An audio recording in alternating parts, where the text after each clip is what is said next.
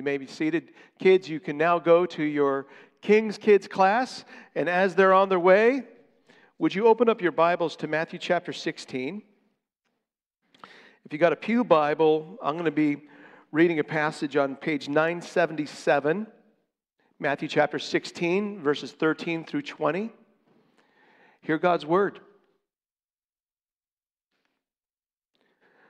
Now, when Jesus came into the district of Caesarea Philippi, he asked his disciples, Who do people say that the Son of Man is? And they said, Some say John the Baptist, others say Elijah, and others Jeremiah or one of the prophets. He said to them, But who do you say that I am? Simon Peter replied, You are the Christ, the Son of the living God.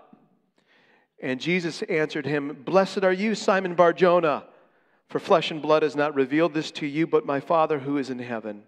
And I tell you, you are Peter, and on this rock I will build my church, and the gates of hell shall not prevail against it. I will give you the keys of the kingdom of heaven, and whatever you bind on earth shall be bound in heaven, and whatever you loose on earth shall be loosed in heaven.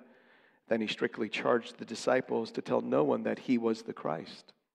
May God bless the hearing of his word. So, what are you doing this summer? What you got planned? It's a fun question to ask people in early June because the summer lies in front of us. It's full, full of possibilities and fun. Maybe, maybe you're planning to go to the harbor market on every Saturday morning, or maybe you're going to hit Twilight Jazz or July 4th at Wolfenbüttel, or you're going to grill out as much as possible to perfect your burger. Maybe that's your plan. Maybe you're going to go north, cabin on a lake, relax in a hammock. For sure, spend some time with friends. It's not unusual when you ask someone that question, and I've been asking that question all week long. People's faces light up. There's a twinkle in their eye before their answer because, because it's fun. Summer's fun. Summer in southeast Wisconsin is worth all of the winter cold, right? But let's think outside the box a little bit.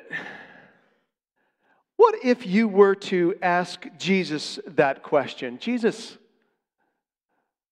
what are you doing this summer? Jesus, what you got planned this summer? What are you going to be doing? Well, I think if you know your Bibles at all, Jesus would reply, likely, referencing maybe Hebrews 1 3. He'd say, Well, you know, as the radiance of the glory of God and as the exact imprint of his nature, my plan is to continue upholding the universe with the word of my power. And we would say, Yes and amen. That's a great plan. Do, do you have anything else planned? And he does. He's told us as much in the passage I just read you.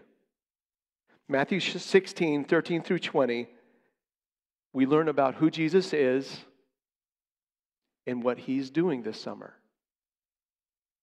Matthew 13, 16, 13 through 20 is essentially a Q&A with Jesus.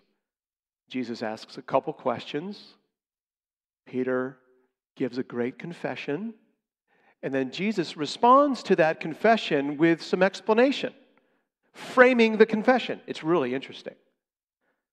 It all points to who Jesus is and what he is doing this summer in Kenosha and in Liberia and in Kenya and in Nepal and in China in addition to upholding the universe by the word of his power. So let's look at this Q&A with Jesus starting with these two questions. Now, when Jesus came into the district of Caesarea Philippi, which was an area that was mostly populated by Gentiles, and so there's kind of a lull with Jesus and his disciples, and so he asked them the first question is kind of like a straw, straw poll. It's, it's like, what's the popular opinion? Guys, guys, what is the word on the street about me? Who are people saying I am? And his disciples say, Well, some say John the Baptist in chapter 14 of Matthew, he's been beheaded, he's dead. So they think he's, some people think he's John the Baptist come back. Some people think he's Elijah come back. Some people think he's Jeremiah or one of the other prophets. What they all have in common is people are saying that Jesus is one who speaks for God, a prophet of some type. Let's fast forward from the first century to the 21st century, and let's say Jesus asks us this same question Who do people say the Son of Man is? And now we're, we're, we're kind of thinking about those people around us and who they say Jesus is, and maybe we'd say, well, they think that Lord Jesus, you are the kind of the authority on love, and you taught on love and only love. Or you were before your time. Or you were a good teacher. You spoke truth to power. You were a way to salvation. Some people think that you are a historical figure, but you're kind of tough to figure out. Even some people think that you're irrelevant. Some people think you're a crutch. Some people will equate you, Jesus, with some kind of like anxiety med for the soul. So, what people are saying about you is that you're probably a good guy, but mostly irrelevant. Jesus moves on to the next question. But who do you say that I am? Jesus Jesus has a way of making things personal, doesn't he? And with that question, he, he moves from having his disciples kind of talk about what other people think about him, which is relatively easy, to now getting personal. What do you say? Who do you say that I am? What do you believe to be true about me?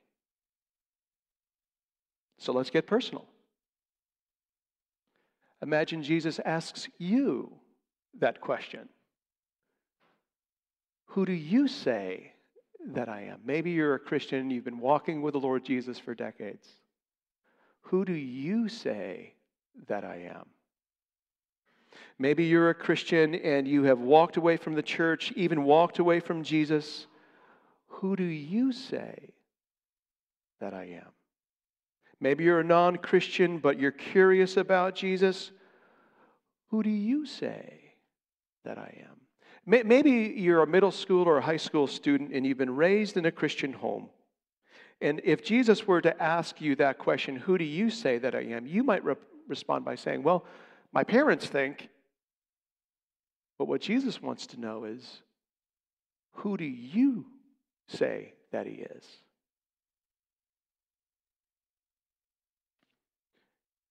With these two questions, Jesus is very intentionally focusing his disciples and us on who he is. But we can even be a little bit more to the point. We can ask a question like this Do you believe that Jesus is presently dead or alive? Because depending on how you answer that question, will kind of reveal what you think that Jesus is doing this summer. If he's dead, he's not doing anything this summer. But if he's alive, well, there's all sorts of interesting possibilities. This Q&A with Jesus starts with two questions posed by Jesus, raising the question, who do you say that I am? And from there, we move to verse 16 because Peter answers the question. Simon Peter replied, You are the Christ, the Son of the living God. It's a confession, it's a declaration. Did you notice the word the before Christ? That might seem a little bit unusual to you the Christ. And if you didn't know it, that word Christ is actually a title. it means Messiah. The Christ means the same thing as the, the Messiah. So, what Peter is saying is, You are the Messiah, the Son of the living God. So, so what's Messiah? It means anointed one. And all throughout the Old Testament, there are these prophecies after prophecies of this one who would come, an anointed one, a promised one. And, and all throughout the Old Testament, we are told of who he is and what he will do. He would be a king, descended from David. Last week, we, we finished off the book of Amos, and Amos ends with hope that God is going to restore the booth of David in which this one who would come in the line of David, he is going to gather for himself a people called by his name from both Jews and Gentiles. It's the Messiah. We learn from 2 Samuel 7 that God promised to David himself that, that he would have a descendant who would sit upon his throne forever. I want to I want to point you to one of my favorite prophecies of the coming Messiah. It's in Isaiah chapter 9. If you want to open up your Bibles to Isaiah 9, turn there. It's on page 680 of, of your Pew Bible. You're familiar with this passage because we, we say it a lot during Christmas time, but it's for all year round. For to us a child is born, to us a son is given, and the government shall be upon his shoulder, his being the Messiah. And his name shall be called Wonderful Counselor. He's going to have a wisdom like no one else. Mighty God, he is divine. And so when Peter confesses him as you are the Christ, the Messiah, the Son of the living God, he's saying, You are God, divine. God's divine Messiah. Everlasting Father is talking about the everlasting kingly reign of the Messiah, the Prince of Peace. He's going to bring shalom of the increase of his government and of peace. There will be no end on the throne of David and over his kingdom to establish it and uphold it with justice and righteousness from this time forth and forever. The zeal of the Lord of hosts will do this. And so, do you know what Peter is saying here? He's saying, You are God's king. God in the flesh who has come to establish an everlasting kingdom of increasing peace. It's quite a confession. Jesus asks, Who do you say I am? And Peter's like, You're the man. You're the king, the Christ, the Messiah. It, it, it, has this confessional quality as we read in, in Romans 10 9. If, if we confess with our mouths that Jesus is Lord and believe in our hearts that God has raised him from the dead, you, you will be saved. It's, it's this confession that Jesus is the Christ. But here's the deal after Peter confesses that Jesus is the Christ, and we're back to Matthew 16. Jesus in verse 21 goes on to explain that this Christ must suffer many things and be killed, and on the third day be raised from the dead. And Peter's like, not having it. Far be it from you, Lord, this shall never happen to you. P- Peter got the confession right that he's the Christ, but he seemingly missed the memo of Isaiah 53 that he would be a suffering Christ. We have the benefit of looking back on this with the benefit of hindsight. So not only do we know that Jesus is the Christ who fulfilled Isaiah 9, 6, and 7, but he's the Christ who fulfilled Isaiah 53. Would you turn there? It's on page 729 of your Pew Bible. Isaiah 53. I'm just going to read you three verses, 4, 5, and 6. Again, this is the suffering servant. This is a prophecy of the coming Messiah. He's going to be a king who's going to establish an everlasting kingdom of increasing peace on the throne of David. Surely he has borne our griefs. He, the Christ, and carried our sorrows. Yet we esteemed him, the Messiah, stricken, smitten by God, and afflicted. But he, the anointed one, the Christ, the Messiah, was pierced for our transgressions. He, this coming king, was crushed for our iniquities. Upon him, this, this Messiah, Upon him was the chastisement that brought us peace, and with his wounds we are healed. All we like sheep have gone astray. We have turned every one to his own way, and the Lord has laid on him the iniquity of us all. Jesus is the wonderful counselor, mighty God, everlasting Father, Prince of Peace, who established his forever kingdom through his substitutionary death on the cross. He established his kingdom through suffering in death and resurrection. This is the Messiah. So if Jesus were to ask you, Who do you say that I am? we get to say, You are the crucified and risen Christ, the King the Messiah.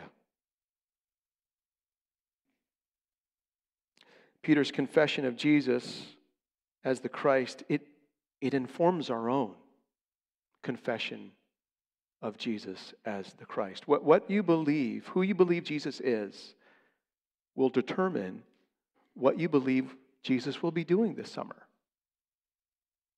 Which now brings me to verses 17 through 19, where Jesus responds to Peter's confession that he is the Christ. And by the way, he doesn't deny it, he actually works with it with a threefold explanation. And in, it's here that we learn what Jesus will be doing this summer. So, the first explanation. The, the first aspect is he's talking about Peter's confession, and he says it's a revelation. Look at verse 17 of chapter 16. And Jesus answered, Blessed are you, Simon Bar Jonah. That's a reference to his dad, Jonah.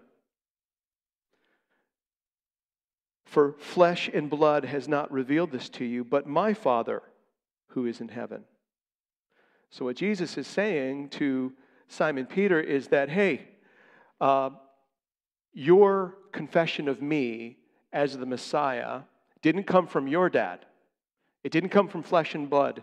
You didn't figure it out on yourself. You didn't come up with it on your own. No, no. That confession is a revelation of God the Father to you. He gave you eyes to see me for who I am.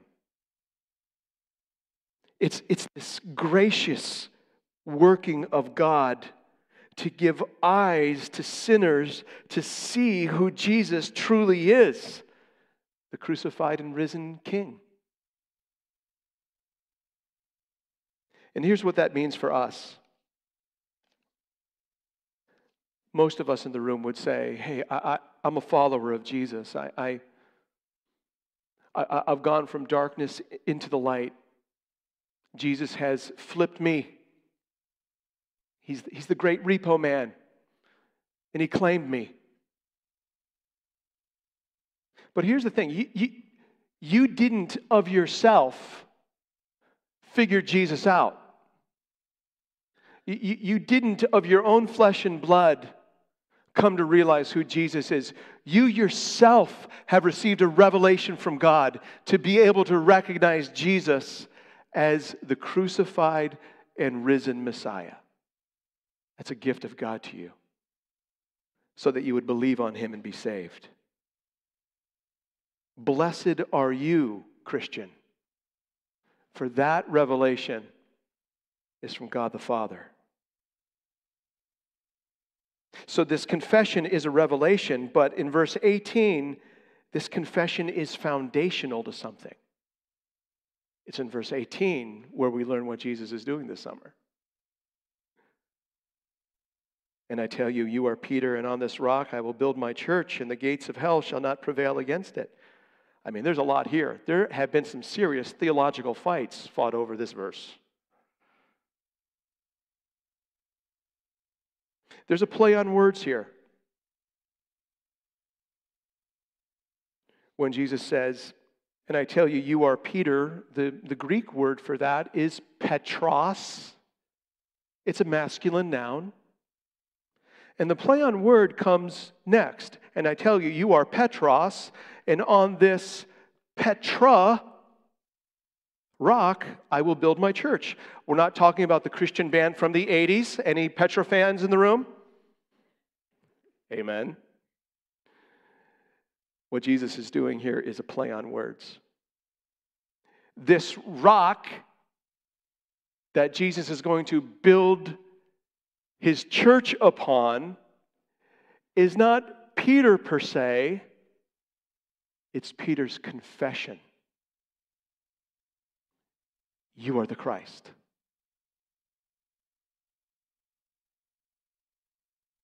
Jesus says, hey, hey, You are Peter, and on this confession I will build my church.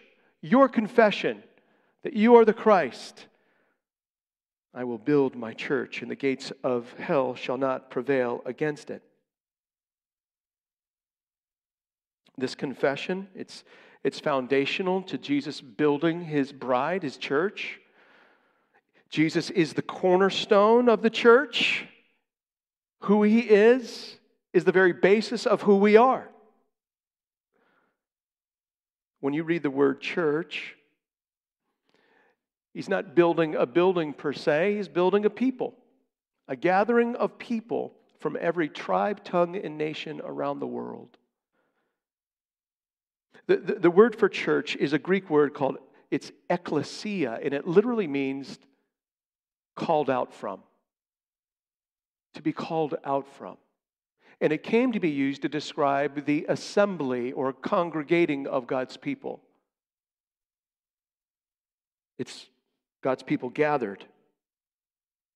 And in the New Testament, that word church is used for both local churches like our church, it, a church, a people in a time and a place with a specific leadership structure, but it is also used to describe the universal church, the church of all time, all who would ever believe in Jesus.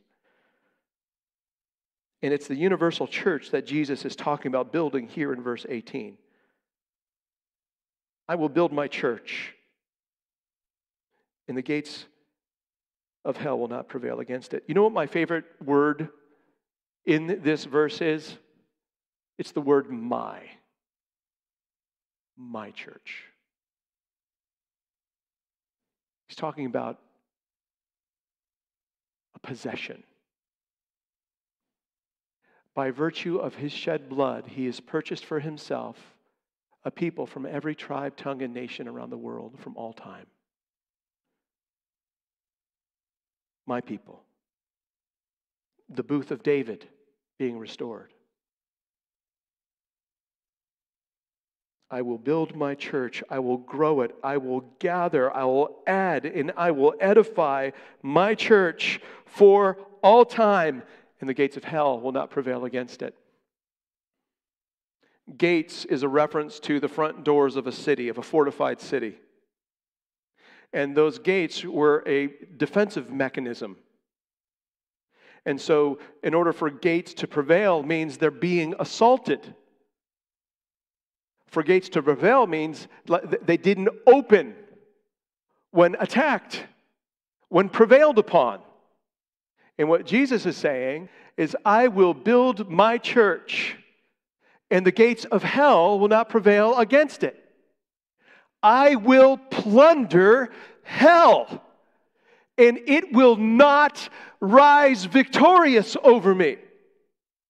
I will gather for myself dead sinners from every tribe, tongue, and nation and give them life. Unstoppable. What Jesus is building cannot be stopped, not even by the gates of hell. It's, it's a description of Jesus on the advance, Aslan on the move. It's a wonder. So, what is Jesus doing this summer? He's assaulting hell. He's building his church globally. Now, throughout the summer, in faraway places in, in, in our neighborhoods. Aslan's on the move. Jesus is at work. On this rock, this confession, this foundational confession that, that I am the Christ, that's what I'm building on. That's what he's building on. In verse 19, he goes on to say something about this confession. This confession that you are the Christ, it actually is, is grounds for admission into the church or not. You see that in verse 19? I will give you the keys of the kingdom of heaven, and whatever you bind on earth shall be bound in heaven, and whatever you loose on earth shall be loosed in heaven. Do you know what keys do? Back in the first century, they didn't have cars, keys were for doors. And what a key would do, it would lock a door and keep someone out, or it would open a door and let someone in. And so, what Jesus is giving Peter and the apostles and now individual churches is the responsibility for determining who can come into the church and who's to remain out. And the basis of that determination is on the confession you are the Christ the crucified and risen Christ. When someone moved by the Spirit is able to confess that Jesus is the crucified and risen Christ, their lives will change. So, what we see going on here is this responsibility that Jesus is giving Peter and then to the apostles, to the church. We see it in Matthew chapter 18 the binding and loosing is of people, whether they are part of the kingdom of Jesus or not, whether they are to be welcomed into the church or not. When we go through a membership class, it culminates in those people seeking membership to have an interview with two of our elders. That interview is a keys to the kingdom moment where two elders are listening carefully for, for a clear profession that Jesus is the crucified and risen Christ. A clear profession that, a confession that Jesus is someone's Lord, and they believe in their heart that God has raised him from the dead. And so, what we have here is this, this description of this responsibility, even authority given to churches to protect the church based upon this confession. So, Jesus responds to Peter's confession by saying, That is a revelation of God. On that confession, I am building my church. And here's some keys to protect the church, to make sure those who are added to the church are only those who confess me as the Christ.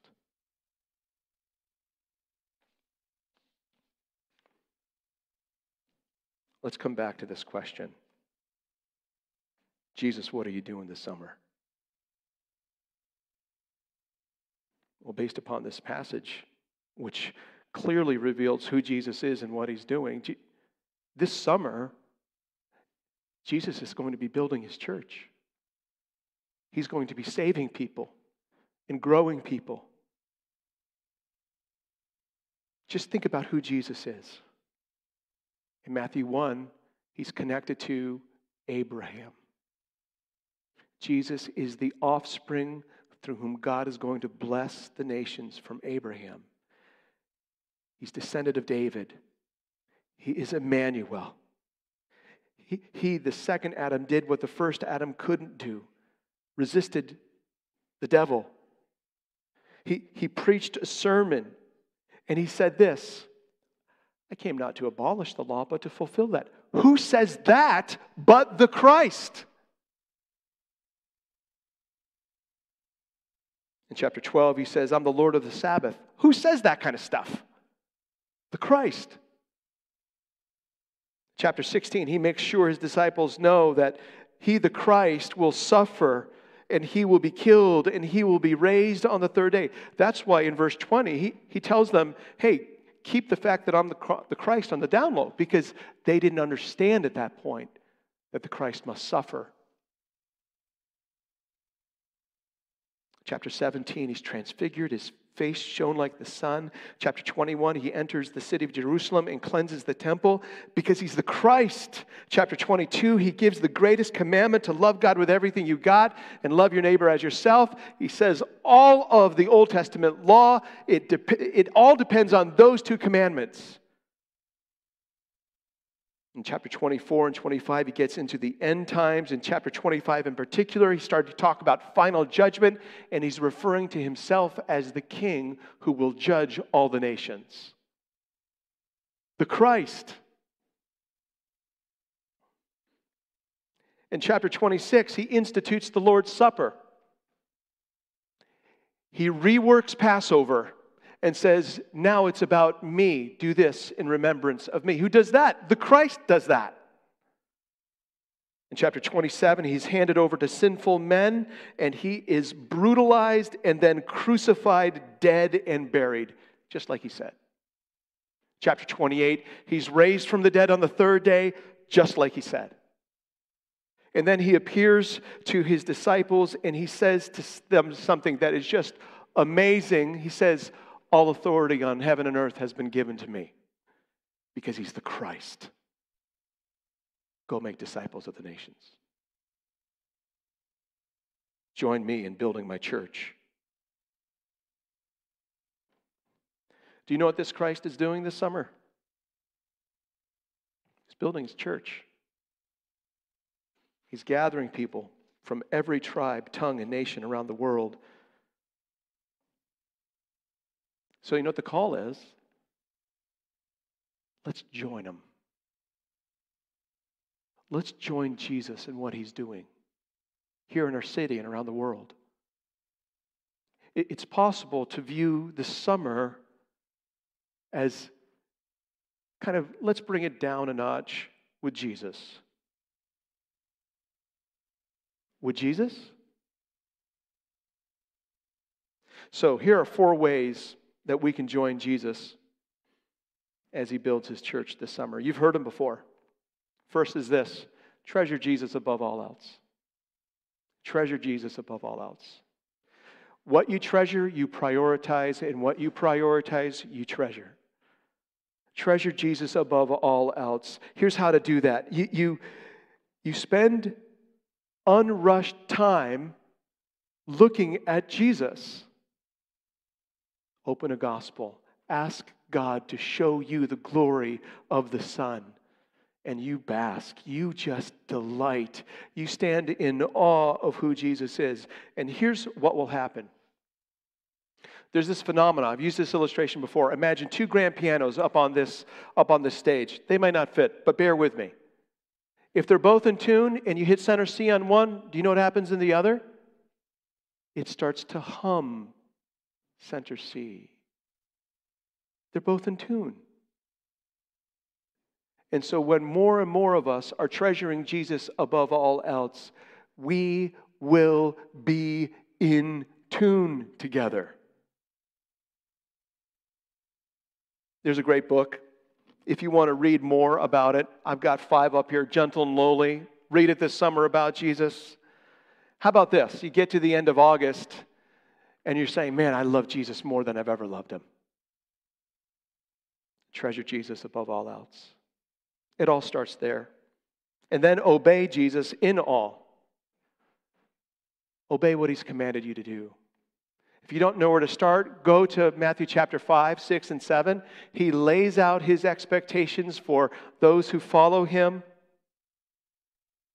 and then seek to obey him. Not only do we obey him in moral commands, we obey him in the commission with which he's called us to, the Great Commission, to go make disciples of the nations. We obey him in that. So here's, here are two ways that we can obey Jesus this summer in fulfilling the Great Commission. We can move in a direction. First one is this Would you be praying this? Jesus, where are you at work in my world? Where are, you, where are you at work in the lives of people around me? Who are you drawing to yourself? Would you cause me to cross paths with people that you are seeking to draw to yourself or grow, become a greater follower of you? That's one. Be praying. Second is this be positioning yourself. This fall, I'm going to preach through the Gospel of Mark, and it's just, it's going to be Sunday after Sunday of Jesus. How can you use this summer in the lives of non believers to, to eventually invite them to come to church with you come fall? How do you use the summer? Treasure Jesus, obey Jesus, and all that He's commanded, magnify Jesus among all people. Magnify Him. Not a microscopic magnification where you take something small and make it big, what we just saw in Matthew is Jesus is not small, he is big. What we're talking about is a telescopic magnification where you are bringing something gigantic and you're, and you're making it more visible for people to magnify him, to confess him before men.